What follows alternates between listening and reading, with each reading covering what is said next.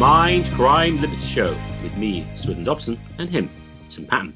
Today we're joined by Terminal Philosophy to discuss the Alex Jones and Graham Hancock theory of the past. So Tim, what is the Alex Jones and Graham Hancock theory of the past? So today we're joined with Terminal Philosophy for a third time, and we're doing, in a way, the same iteration of three different topics, the same topic. The first topic was on taboo topics. We talked about Israel. We talked about certain theories of scientism. We talked about other things. The second edition was the blind spots of historians. And two popular thinkers who bring these ideas together are probably Graham Hancock and Alex Jones. Um, I mean, I, they both get accused of the C word, which is conspiracy, uh, conspiracy theory. And I think on a functional taxonomy, um, they both have a lot of similar features, that they both they both represent popular figures, best-selling authors. They are both best-selling authors. If you look at popular books, um, well, Jones is not an author. Uh, Hancock is an author. Um, um, they're well they're well-read, and they're both very nice people, too, from all the reports of people around them. Um, um, and they're both popularized by Joe Rogan. Um, so they're both sort of pub- public conspiracy. They get the, the conspiracy. Now, Jones, is, of course, have two different topics.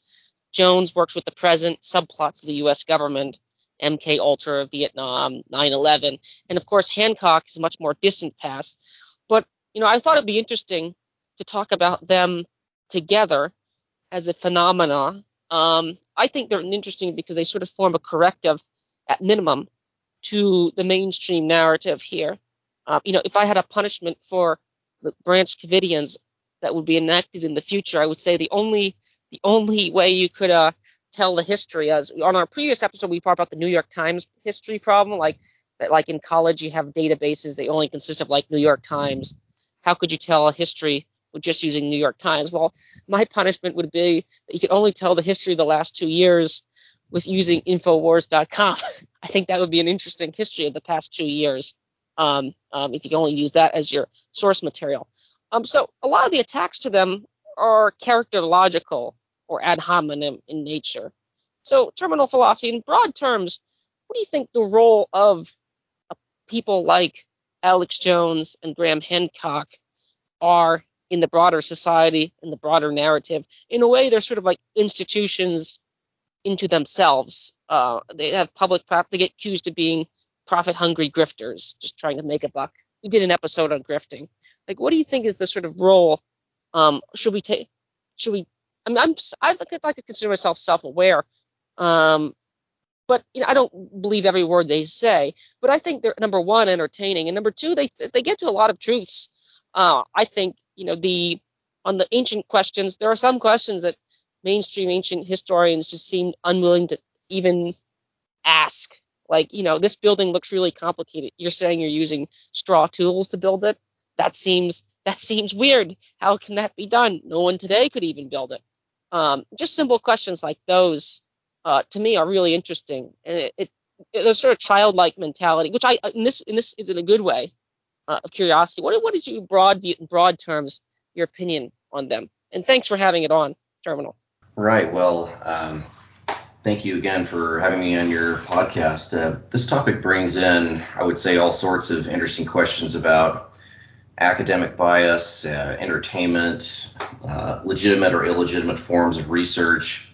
Uh, you know, things like cult of personality of entertainment figures and the ways in which studies are funded and ultimately made to be biased, uh, so on and so forth. So I think um, in the case of whether or not Hancock uh, and Jones are um, something of like whether or not they are legitimate theorists or whether they're entertainers, I think, um, you know, when I think of a theorist, I think of someone who's, you know, trained at a, at a school or at a, an academy somewhere, um, you know, at a legitimate university, and they've been they've been put through um, classes about how to research things, primary sources, secondary sources, uh, how to cite things properly, and compare uh, their work and claims of the past or claims of the present to to other scholars and things like that. So, in this sense, are they quote unquote legitimate theorists? Well, I would say no.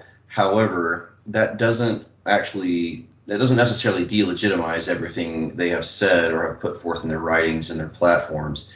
I think that you are right. You're definitely onto something when you stated that they are some sort of uh, they, they are some sort of corrective function in relation to the government-funded academies of the West and to the, you know, the newspapers of today and things like that. For Hancock, now I haven't read his books, but I did a bit of research um, on his work, and I watched several videos about him. For example, the you know the Joe Rogan podcast episode, or at least I, I maybe he's been on twice or three times, but I did watch one episode.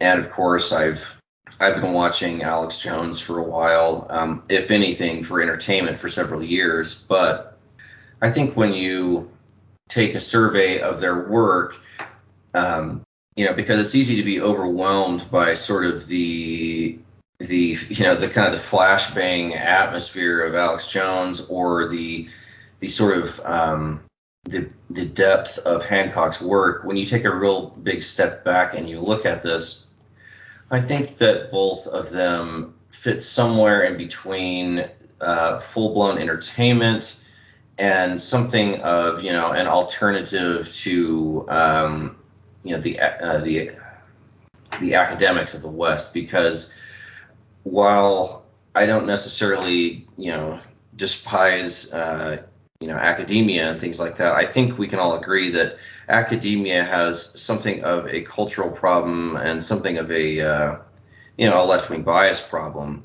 And unfortunately, you know, when this question was asked to Noam Chomsky about two years ago, and and this was just before COVID, when he was asked questions about uh, whether or not the uh, the academia has some sort of left-wing bias, well, he basically flat out denied that it was that that was even a problem to begin with, because he said that he had coworkers who were more right-leaning and conservative, and they had no problem in keeping their job, and they had no problem getting tenure. So what's the big deal? So that was uh, fairly frustrating. And, you know, at that point, it's like, okay, someone maybe someone needs to put grandpa to bed. But um, yes, in the case of uh, in the case of, of Jones and Hancock, uh, yeah, are these are they like these, you know, do they wear four hundred dollars black turtlenecks and they're always in the, you know, university archives and they're just constantly doing research and they're worried about losing some sort of position? And are they, you know, uh, do they carry themselves like a writer from the New Yorker? Well, no, definitely not.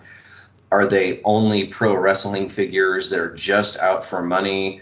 Well, no, not that either. I think they're somewhere in between. And, um, you know, in the case with Hancock, he, he is interesting because, you know, while he's not an ancient aliens guy, at least not that I had come across, um, he does, his central thesis is something of the following, and feel free to correct me if I'm wrong. I think that it's, uh, you know, before the Sumerians and the ancient Egyptians, there was, an, he claims that there was some sort of, I, I, I believe, something like a global spanning ancient civilization which um, spread, you know, mathematics and architecture and language and things like that to different places of the world, and that that that, that would explain the pyramids of Giza and all sorts of uh, other archaeological phenomenon throughout the world. Now, he is definitely um, he's not liked very well with the archaeologic the mainstream archaeological community because they claim he can't back any of his claims up with tangible evidence. He thinks, and then Graham Hancock thinks, that the mainstream archaeology is too entrenched in certain dogmas to even ask certain questions.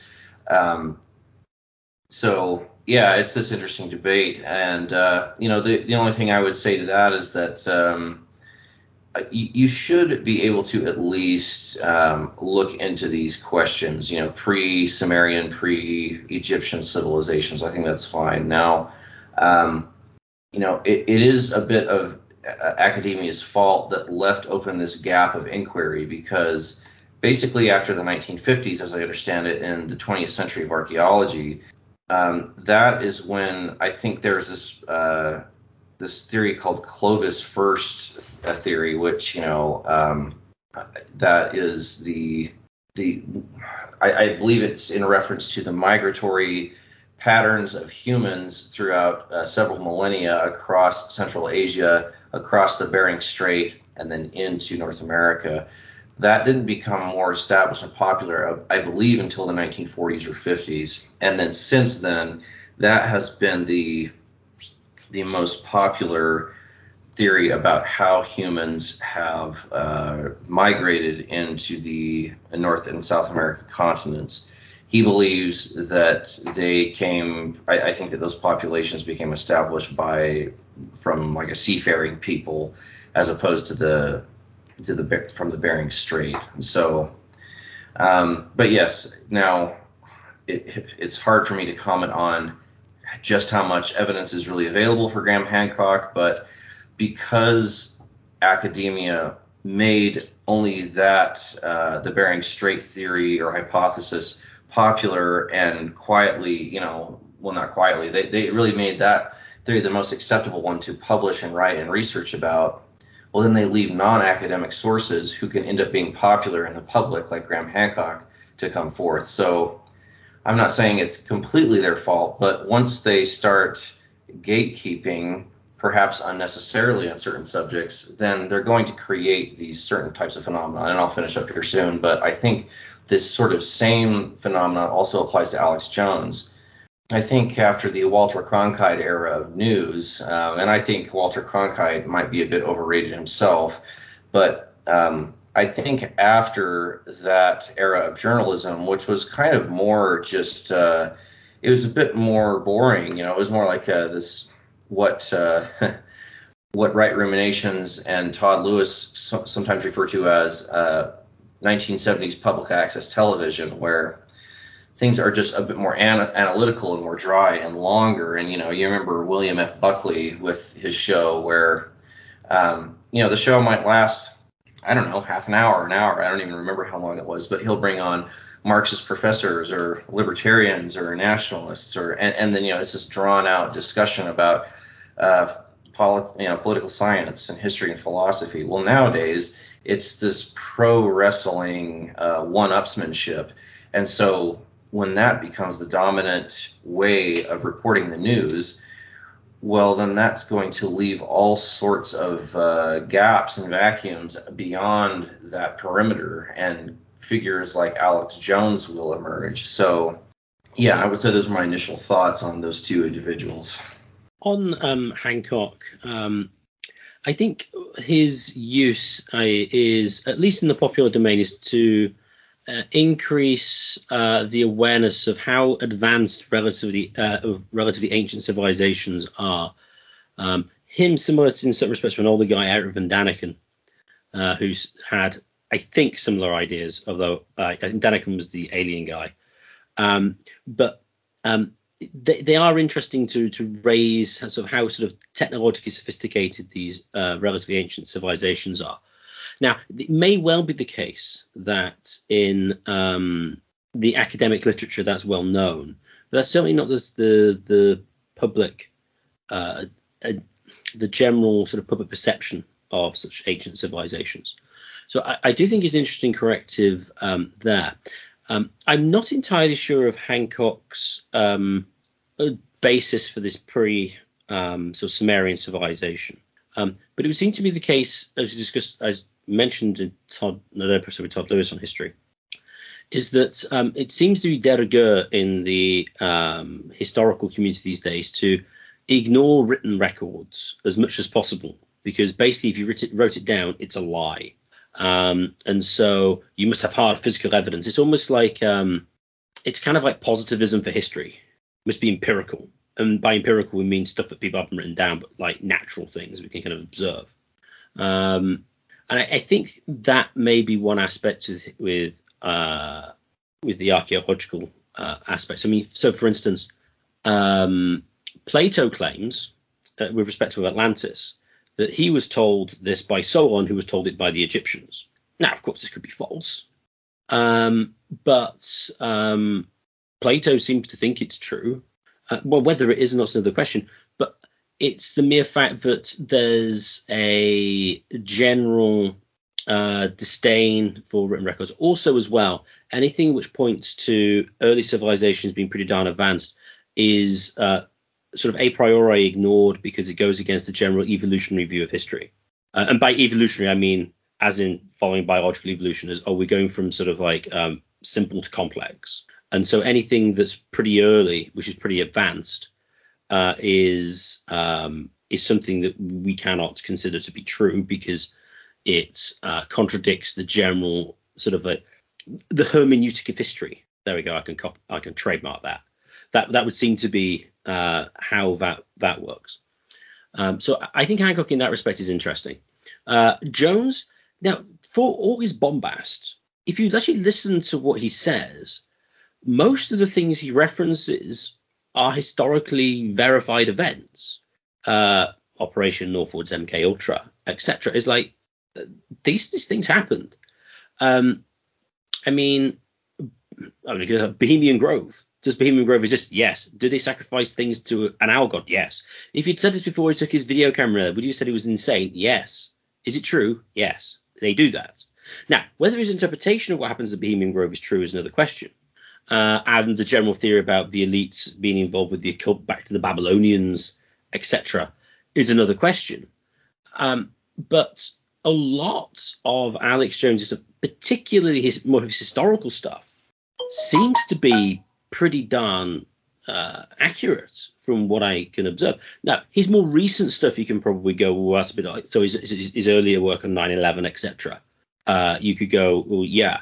Um, I think a lot of the time Jones is is is a is a talk show host. Basically, he's a provocateur. That's what he gets um, listened to, um, and um, that's I think why he's the way he is.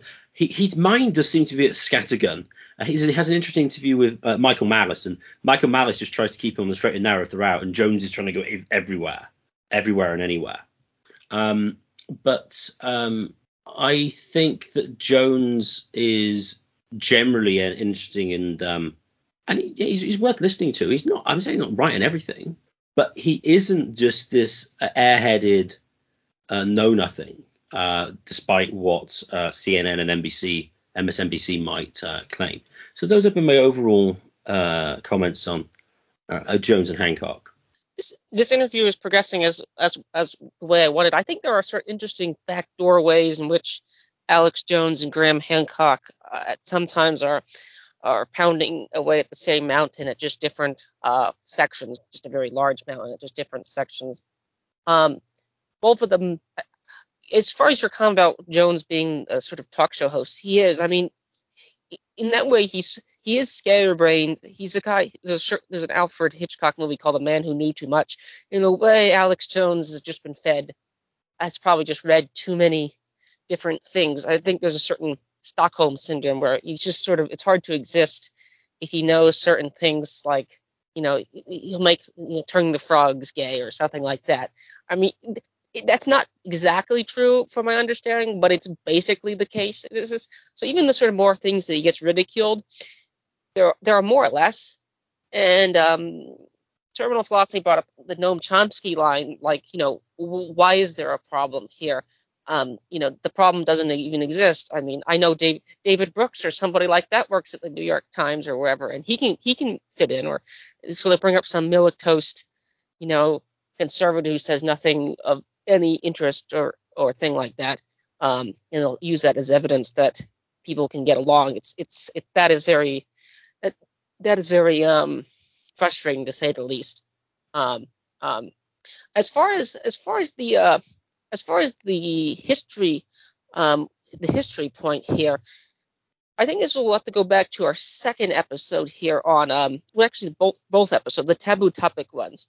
Uh, I don't think there's two thinkers here that sort of throw two thinkers who aren't outright considered bad guys. Because, because you get all these sort of word buzzwords, white supremacist, racist, thrown at. And on both accounts, I don't think any of them really actually identify with that. I mean, for one thing, Graham Hancock has a wife who's Jamaican, I think.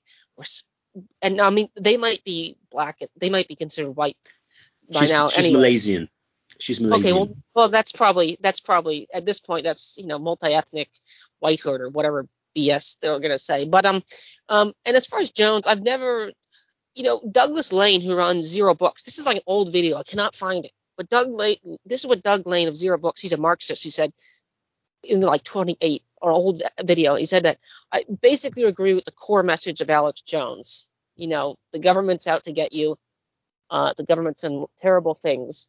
That's rough. I'm paraphrasing much, but he basically said he agrees with it. And um, what's interesting is, and this is what I think is interesting on a priori basis, if you read if you read the Mises and Rothbard, and this Moldbug points that out, um, and Marx in a backdoor way agrees in a way with it, but just have different boogeymen. Uh, if you read, you have it's a theory of central banks creating wars. And what's Graham Hancock's? Not what's Alex Jones's specialty? You know, excesses of U S government, the the industrial, the military industrial complex. Um, so I think there's a sort of very, he's sort of like a, as Moldbug points out, he's sort of like a, a very much watered down version of Rothbard. I mean, he's sort of like a pop version of that. And as far as Hancock is concerned, I think Swithin, I, th- I think it was Swithin who touched that about, pro- or was it Terminal, about being progress. Um, the fact that an, the fact that a society that was ten thousand years ago exists with much, with technology is probably one of the most heterodox ideas you could generate. Now, maybe it was, maybe the alien stuff is neither here nor there. It could just be an advanced civilization. Um, uh, but the fact that like there was travel, that's very much contra the sort of progressive zeitgeist, which dominates um, academia, which Chomsky himself is somewhat a part of um, to some extent. I mean, in a way you could view Hancock as a conservative theorist of decline. Now that he, now he might not identify as that. Um, but in a way, if you think that The, certain societies were more advanced in the past. So that, that would be my second comments here. Um, if you care to elaborate here, um, Terminal, I uh, and anything you disagree with or agree with, or then we can move on to some other questions.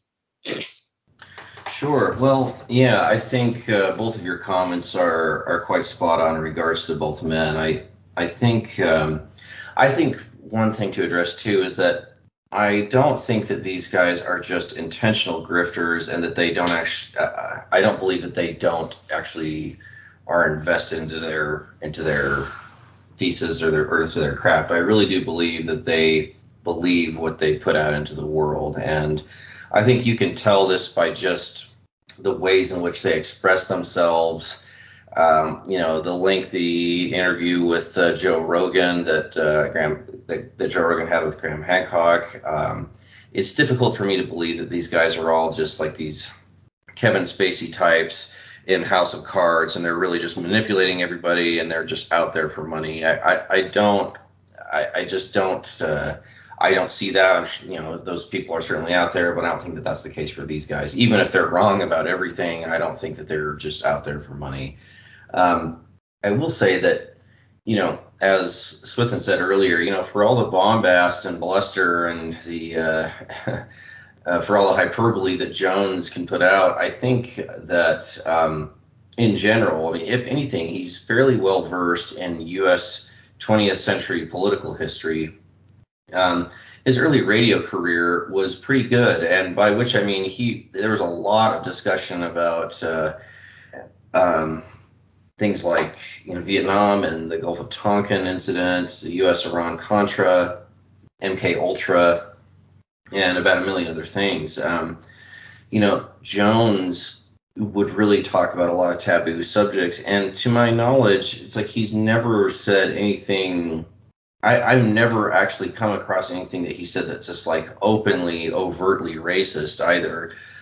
He's been, you know, accused of that here and there, but not heavily. And I, and I did look for, you know, Alex Jones, like, you know, actual overt racism. And then, you know, I found some articles, but it wasn't like this smoking gun thing. You know, I mean, I, you know, I found him criticizing Black Lives Matter and Antifa and, you know, and things like that. And he thinks that, you know, Black Lives Matter are basically, you know, shock troops for the establishment. And, and I think he's actually right about that. I mean, you can't, I personally do, but But that's not, I mean, that's not racist, you know, but of course I think we would agree that, you know, what passes as racism today is so broad and so nebulous that, uh, it's it's definitely lost its meaning. I mean, everyone's a Nazi, you know. I mean, if you're if you're a, if you're a willing staying stay at home mother, you're a Nazi, or you know. I mean, it, the, the the definition's basically just been butchered and spread so thin that it, it just it casts too wide of a net and doesn't mean anything anymore. So, um, but yes, uh, you know, and Jones, I would say too, um, because he has talked about so many taboo subjects and nine eleven and things like that, that, you know, a lot of his followers, uh, you know, it's a pretty multiracial uh, lot. I mean, it's he, he's yeah, to my to my understanding, he's never been this uh, like white nationalist guy. I, I he's never come across that way. I mean, if anything, he's more of just like this anti-big government uh, right-leaning guy in general. And I think, you know, that he is. He's much more relatable to average people than many of the elites and many, um, you know, academics and things like that. You know, obviously he's very extroverted, but, you know, Alex Jones is the type of a guy that could probably walk into some dive bar somewhere in the United States and and just start sipping beers, and, you know, you could just talk with these people, and, you know, and he would end up laughing and everyone's slapping backs with each other. Whereas, I don't know. I don't. I know that this isn't the case for all academics, but academics are typically very introverted and sometimes um, hard to connect with. And so, uh, or, you know, to his- or I'll just interrupt here. I'll give you an example, or like a C N N host, like Don Lemon, or one of those characters, or the Cuomo guy. I wouldn't see oh, them going. Exactly. Yeah. Exactly. I mean, Jones can hold his own out in the public. I, I think he. You know. I mean. I'll, I'll go as far to say this. I mean, Jones has far more in common with, you know, just rural people of the world and, you know, the goat herders of Kazakhstan than any of these sanctimonious, condescending uh, C N N anchors do. So, uh, so I, I think that, you know, that's something that goes to his credit. And um, and that sort of kind of comes, you know, after you're after you sort of absorb Alex Jones for several hours or maybe several months or years, you can tend to pick up on that he's this well-intentioned guy and that he just hates government corruption. And um, he is trying to be a legitimate voice against, uh, you know, government overreach and things like that. You know, even even though he's ripping his shirt off sometimes and it's getting, and the atmosphere is just, uh, you know, near circus-like. But I, you know, I think he he also knows that he's also a brand too. He's not just another person out there with political opinions. He he himself is also a brand that has to be managed. And he knows that when people tune in to listen to Alex Jones, that they want to hear some screaming and they and they want to, you know, pound their fist with him that, you know, this this damn U S government is just so out of control. So so yeah, those are just some more comments about Alex Jones. Um, you know, now as far as uh, you know, Hancock, uh, I really do think that um, I think he definitely intends well, and I don't think that he's trying. Uh, he's just out there for the money. Um, I will say that. One interesting subject that Graham Hancock is sort of involved with, or at least that his work has been involved with over the years, and this is something that Todd Lewis and I have discussed in private, is that um, within archaeology, uh, carbon carbon dating is an interesting subject because carbon dating now, and I'm not even talking about the folks who criticize it that are like young Earth creationists or something like that. I'm actually talking about mainstream archaeologists. These are unfortunate, you know, some of these, uh, um, some mainstream archaeologists have a lot of problems with uh, carbon dating because the results can can vary so widely that it's really hard to pin down certain things. Uh, for example, the Sphinx in ancient Egypt has often produced results that suggest that it might be much older than we had previously thought, something like eight thousand B C or six thousand B C or ten thousand B C, you know, fifty-eight hundred B C. And I'm open to that possibility that it actually could be much older, and that could open up the possibilities for pre-Egyptian civilizations, um, you know, perhaps elsewhere in Africa, perhaps on some other continent before the Egyptians. Um, However, by the time that you're starting to investigate the past in that deep amount of time, something like ten thousand B C, you know, material, hand tools, pottery, structures, the foundations of structures, they're just left to be slowly destroyed by nature. And it's just, you know, I think even Graham Hancock would admit, you know, even if he were right about fifty-one percent of his work, there is so little that's actually going to survive from that time, just because nature just, just, you know, this material just deteriorates over time. And so I'll, I'll just interrupt a second time here, if you don't sure. mind. But and and the one of the second claims that he sort of popularized, this is where you brought the young earth creation narrative, is uh, the Great Flood uh, theory, which is the idea that it wasn't this sort of, I think the term is gradual change, but there was a sort of great cataclysm. Now, you know, anyone who talks about climate change, it's sort of funny. They don't really, for all that talk they talk about, but they don't think any, everything had to happen inch by inch in the past. There was no mega flood. So if you add in that, there goes all the buildings and papers and all the other artifacts that you'd look for. So I just, I thought that little interjection would be worthy. Oh, sure. Yeah, that's, yeah, and that's a fair point. And, you know, there are, I, I think it's, you know, I think it's fine to state that there are cataclysmic events um, throughout history. And, you know, even I, I remember taking an archaeology class um, at my university, and, you know, we read the textbook People of the Earth by Brian Fagan. It's a, like a widely popular introduction into archaeology. Even the discussion about uh, about carbon dating in that book and another Brian Fagan book, I believe, I, I can't remember the title, um, basically talked about how, you know, it, it just gives you a date range, and then you look into the how wide the date ranges can be. And it's kind of flabbergasting because it, it's really hard to pin down. And there's there's all sorts of examples of archaeologists purposefully fudging the numbers on, you know, on on radiocarbon dating so it fits the general academic historical timeline that we have established. And by which I mean, you know, the Sumerians came just a bit before the Egyptians, and then it was the Egyptians along with the Hittites and the Minoans and Mycenaeans, and, you know, this all happened at about, you know, like the Sumerians got started around, you know, something like five thousand B C or, you know, four thousand B C, and then things proceeded from there. So, um, yeah, so ra- uh, radiocarbon dating, or carbon fourteen dating, I believe it's called, is is just very, it, it's just, unfortunately, at the moment, unless we have some sort of breakthrough in scientific instrumentation, it's just uh it, it's hard to call it an accurate reading of the past, because uh I mean the, the the results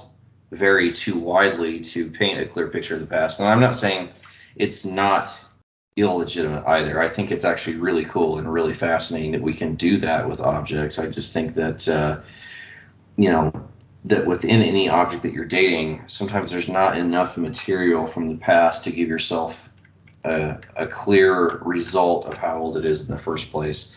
Um, one thing I'll say, you know, uh, that might be contra Graham Hancock is that I guess that some of his work, I will say, so I, I, I would say that it, it potentially runs the risk of, um, taking credit away from some of these civilizations if they really did create it. Like, for example, I mean, it could it could in fact be that really the Egyptians did build the pyramids there, and that we might, you know, we shouldn't try and rob the Egyptians of their of their historical contributions, and if indeed they really did create them. Now, you know, to be fair too, I don't think Graham Hancock should just be this uh this boogeyman of archaeology for going against that either. So, um, yeah, now, um, I, I will say too, that a lot of the times, you know, academics are very defensive about defending their work because they've spent, you know, it's, they've spent a lifetime's worth of working on, you know, a certain line of work, or they've studied ancient Egypt, or, you know, the Assyrians or the Egyptian, or, you know, any civilization, take your pick. And they're they're going off of, quote unquote, the historical record, which is, you know, basically colloquially referring to the collection of archives throughout the West and throughout the world that paint a general historical picture. And then when someone like Graham Hancock comes along, you know, they start to get uh, pretty defensive and irritated by that. I will say, too, that, you know, it's it's possible to be a complete jerk and be right about something. And you can also be a really, really nice guy and be totally full of crap. Now, I'm not suggesting that Graham Hancock is, but it's more about the substance of the claims rather than the personality of the people involved. But I think one thing that helps Graham Hancock's case is that he's at least, um, you know, he's almost like a, a really cool and interesting and really nice uncle, whereas some of these professors, you know, have chips on their shoulders about this or that, and they're hard to connect with. So maybe that does uh, academics a disservice by being um, difficult or rigid people. Whereas, you know, Alex Jones and Graham Hancock, they have these personalities that uh, almost seem, they almost want you to, you know, to be involved in their work or want you to consider these things in sort of a friendly, sort of uh, contemplative sort of way. So that's just another thing I've observed about those two these two individuals and their relationship to their their adversarial institutions, either the media or mainstream archaeology. Um, yeah, I'll leave it at that. Oh, one thing with, uh, with Hancock um, that, remind, that, that Hancock reminds me of.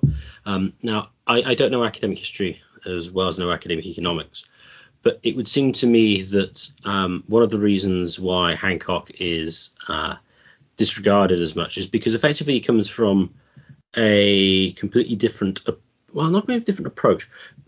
His approach is very different. Um, is that his sort of methodology and his sort of uh, assumptions going in are wildly different from the academic consensus. Uh, I see him in a sense akin to, uh, well, maybe I go as far as Austrian economics, but uh, heterodox um, schools of economics who actually have um, uh, completely different ways of looking at it from, say, sort of standard Keynesianism or neoclassicism. And um, what I think it highlights is the need to be clear about uh, methodology, um, was certainly the case in um, economics uh, at, at a sort of academic level. Uh, methodology uh, is barely discussed in any meaningful way. Just sort of assumed and you just carry on and do just do economics. Economists do, and you sort of practical, you do stuff, but trying to figure out, you know, uh, the general approach, you know, what is the right way to study this subject is not something that's ever really discussed in any meaningful detail at all. Um, my understanding is some extent that's true as history as well.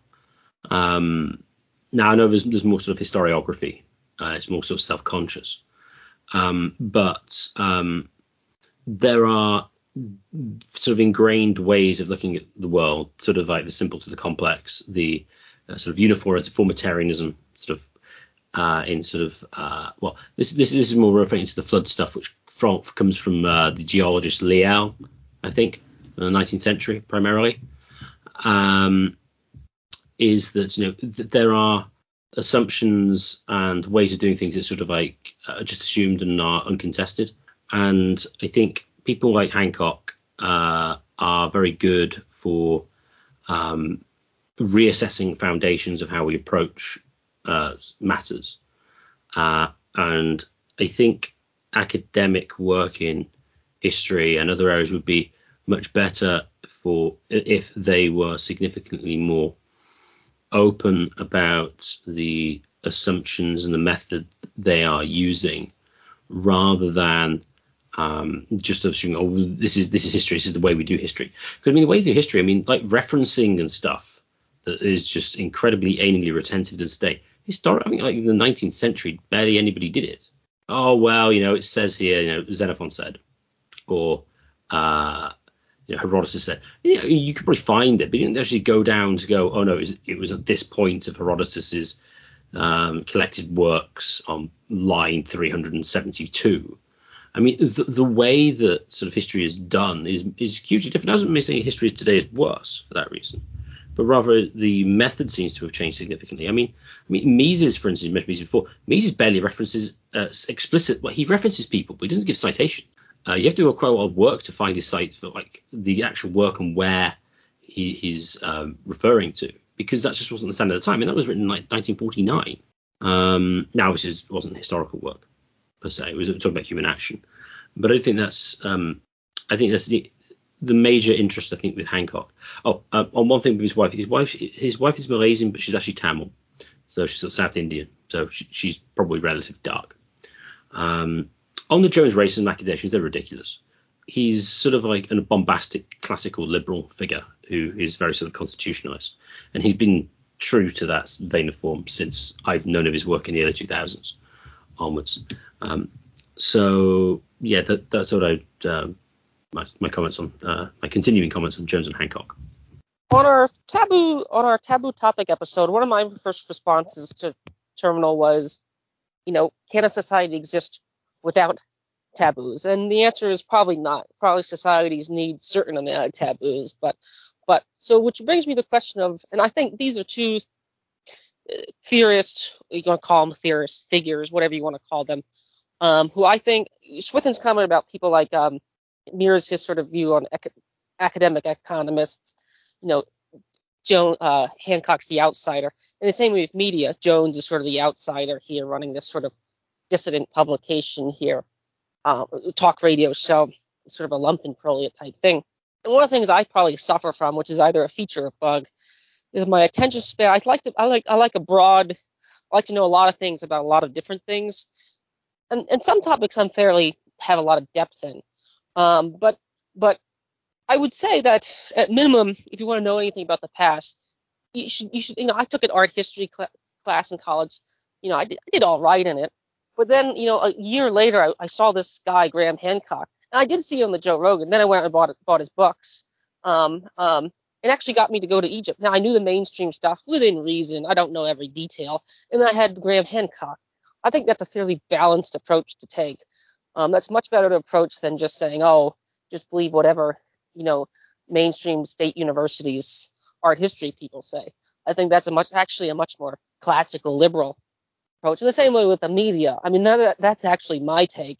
And what's interesting as far as Jones is concerned is I think he's more aware of his role, I think Terminal say this, than uh, a lot of his critics like to point out. Um, um, he, he knows he somewhat plays a character in a way, um, but I do think he believes it. Um, now, maybe Jones, the ultimate conspiracy with Jones is part of the C I A, C I A himself, so that would be the ultimate. And if that then if that's the level of, of that that's like the, the the ground floor level of uh, conspiracizing. But so my final question to both of you would be like, what is the role in the future of people like Jones and Hancock? I mean, should we cheer them on? There are, there are, I, I'm well aware there are charlatans or quacks out there who are just selling nonsense. Um, I'm, I'm well aware, but it, it is funny if you investigate certain things, they're not as silly as they may come out to be. Like even the flat earth, you can like, I figured this out. You can't actually fly a plane around the world because it's just a flat disc. I think the ancient Indian, ancient India, as in Indian subcontinent, believed that. Um, it is sort of like a reputable model in a way. Um, but but what is the role of people like them? I mean, I, it might have been a. I don't think it was a total reach to put them on the same topic, but um um. That organization sometimes is not my strongest suit here. But what is the role in the future you think should be for these people in maybe not in a ideal society, but at least in our society, in our current day here? Terminal? Right. Well, I think the future of people like Jones and Hancock, I mean, I think uh, the future is probably bright for folks like for folks like them, only because um, what I stated earlier is that a modern academia, um, I think actually rightly so, academia should gatekeep on on certain, you know, on certain subjects that they should gatekeep against like outlandish theories that have no evidence whatsoever. And that's what archaeologists tend to accuse Graham Hancock of. I think that, I mean, I'll controversially say that I think that academia is okay to plant a flag or draw a line in the sand somewhere between what is acceptable and what isn't acceptable.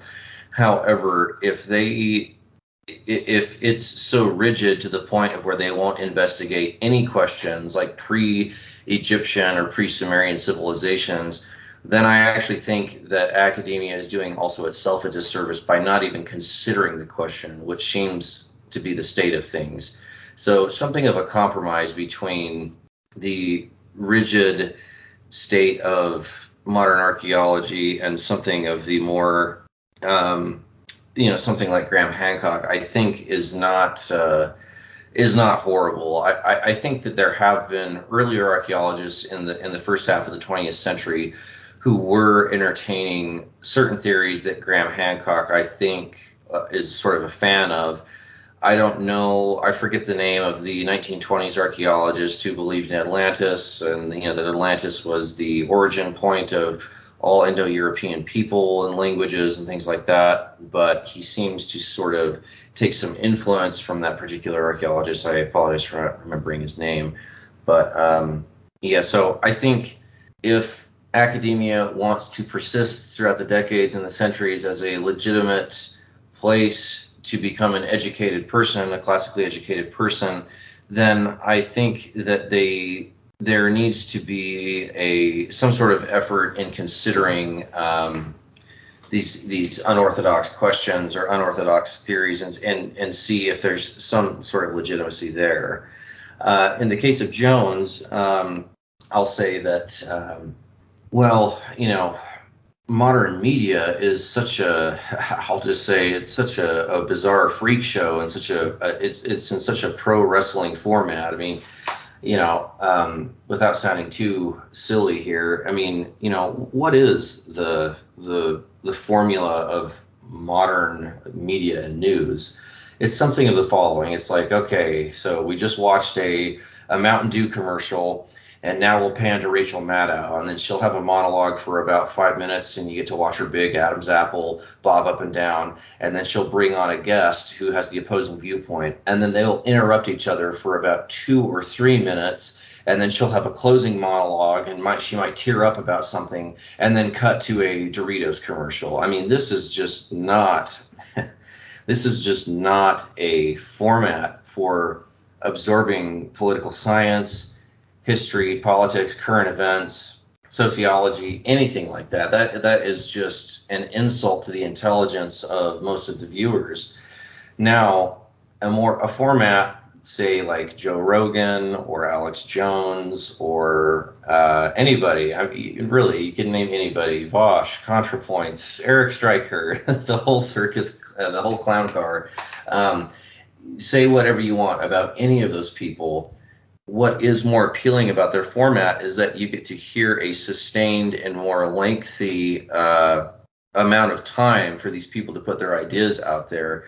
And it's not tied to any sort of corporate interests or money. Uh, yes, of course, there's claims, but that all these people, I mean, for example, like Caleb Maupin put out a book that says that, you know, BreadTube, specifically like uh, ContraPoints and, and Vosh and other people like that are actually, you know, they, they might as well be U S assets because they are maintaining an anti-Marxist left wing, if you will. That's sort of the thesis of one of his books. And you can you can watch a great interview that Todd uh, had with him, uh, Todd Lewis, Praise of Folly. So, but anyways, say what you want about those people. And, and again, but, you know, Joe Rogan, Alex Jones, et cetera, et cetera. But that format is much more interesting, I think, to the average person. And, you know, and Joe Rogan has something like, I th- don't quote me on this, I apologize if I'm wrong, but it's something like one hundred million or maybe even two hundred million listeners. I don't know if those are regular listeners, but he has something like, a you know, tens of millions of downloads a month. So something's obviously going on here. And, you know, if you if you ever watch the show Breaking Points with uh Uh, Cristobal and, and Sagar, I forget his last name, and Jetty or something like that, they've reported, I think, quite well on, and they've quite convincingly, that uh, mainstream media is just, it, it's never been lower in popularity, and podcasts are more relatable to the average person. And so I think uh, you know, Graham Hancock might have a harder time than Alex Jones because archaeology is a very specific field with a very specific set of existing physical evidence for certain past civilizations.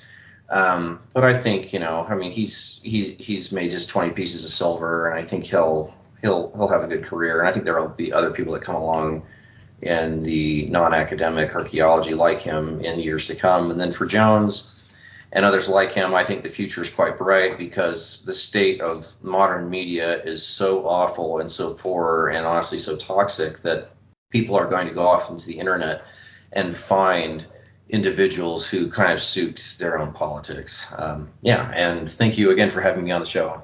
Uh, thank you for joining us. Um, what I say about Hancock, as I mentioned before, I think uh, foundational issues of how we generally approach uh, historical matters of interest.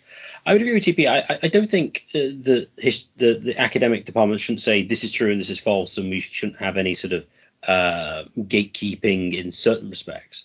But I would encourage them to at least, you know, have a public discussion with Graham Hancock or anybody who gets traction. You know, just be willing to go out and discuss things with them, not necessarily in debate format, but in like a respectful sort of discussion, because I think debate formats to a large extent ends up hamstringing the actual discussion, so you don't actually talk about that much. Right. I, um, I totally agree. I totally agree there. Um, they just uh, you just if you get them on and it's moderated and they're not going to be like deliberately interrupting each other all the time. And I think one of the reasons they do that on T V is because they're there for like two minutes or three minutes. Um, I mean, if you think Joe Rogan is right, for instance, I mean, he's a respectful host and he asks good questions. And you do feel like you're the, the guy's actually been interviewed rather than being talked over. Um, so I do think that's a, a much uh, better uh, format. Uh, so I would very much encourage um, the, the ivory towers, as it were, to actually engage with these people. Um, because otherwise they'll just get become more popular, even if they're wrong. Uh, Alex Jones is, is going to be good for just keep repeating things that are actually in the public domain and making people aware of them. Because he says, go and look it up, type it in, look, it's here, it's there. Because when he was on Joe Rogan, I can't remember if it was the last time or the time before, they kept getting, oh, Joe Rogan's sort of servant, I can't remember what he's called, who's like fact checking everything. And right now it's like, yeah, it's there. It's it's there. He makes reference to things. It's in the documents. It's in the document. It's there. But this is the whole thing. Going back to my coronavirus, all there's so much information that's been known since the beginning, but people have just ignored it. What do we know? People with great more, uh, with comorbidities in the eighties, those who died. We knew that in March twenty twenty. We knew that vitamin D was a correlate of that, but it was ignored. It was completely sidelined. No one would talk about it. It just couldn't be discussed at all. Alex Jones is good for bringing things up. This is there. We know it's true, but people just ignore it. And this is one thing Alex Jones, as I should say, is, look, these people, they're not conspiringly holding out this, keeping information secret. It's out in the open. It's there. Look at it. What the, the thing is, they've just done a great job of making people ignore it. And that's why, because Alex Jones is such a huge personality and can grab attention, that is, I think, what he can do best. Look, look, Operation Northwoods was a genuine plan. Why do you think? Do you think somehow that the U S government is somehow much nicer to its population than it was going to be in the nineteen sixties? I mean, I I totally agree. Yeah, I don't mean to interrupt again, but yeah, you're you're right. A lot of the things that he does reference, I mean, Alex Jones, to my knowledge. I'll make this quick, but uh, and and uh, correct me if I'm wrong, but I remember in the earlier days of Alex Jones, in earlier two thousands, like around two thousand four or so, I listened to him here and there. He was one of the only guys, I think, in media that ever talked about uh, the Gulf of Tonkin incident in Vietnam, you know, which happened decades earlier. But, you know, I, I think if it weren't for Alex Jones, there would be far less public consciousness towards something like Gulf of Tonkin, because he would just constantly beat away at it and like, hey, people, look at this. This is crazy. And then, you know, uh, well, let's just see how crazy Alex Jones is. I mean, operation or uh, yeah, the, the Gulf of Tonkin incident was a total sh- this was a false flag operation. It was totally nuts. And no one talks about it. It's really frustrating.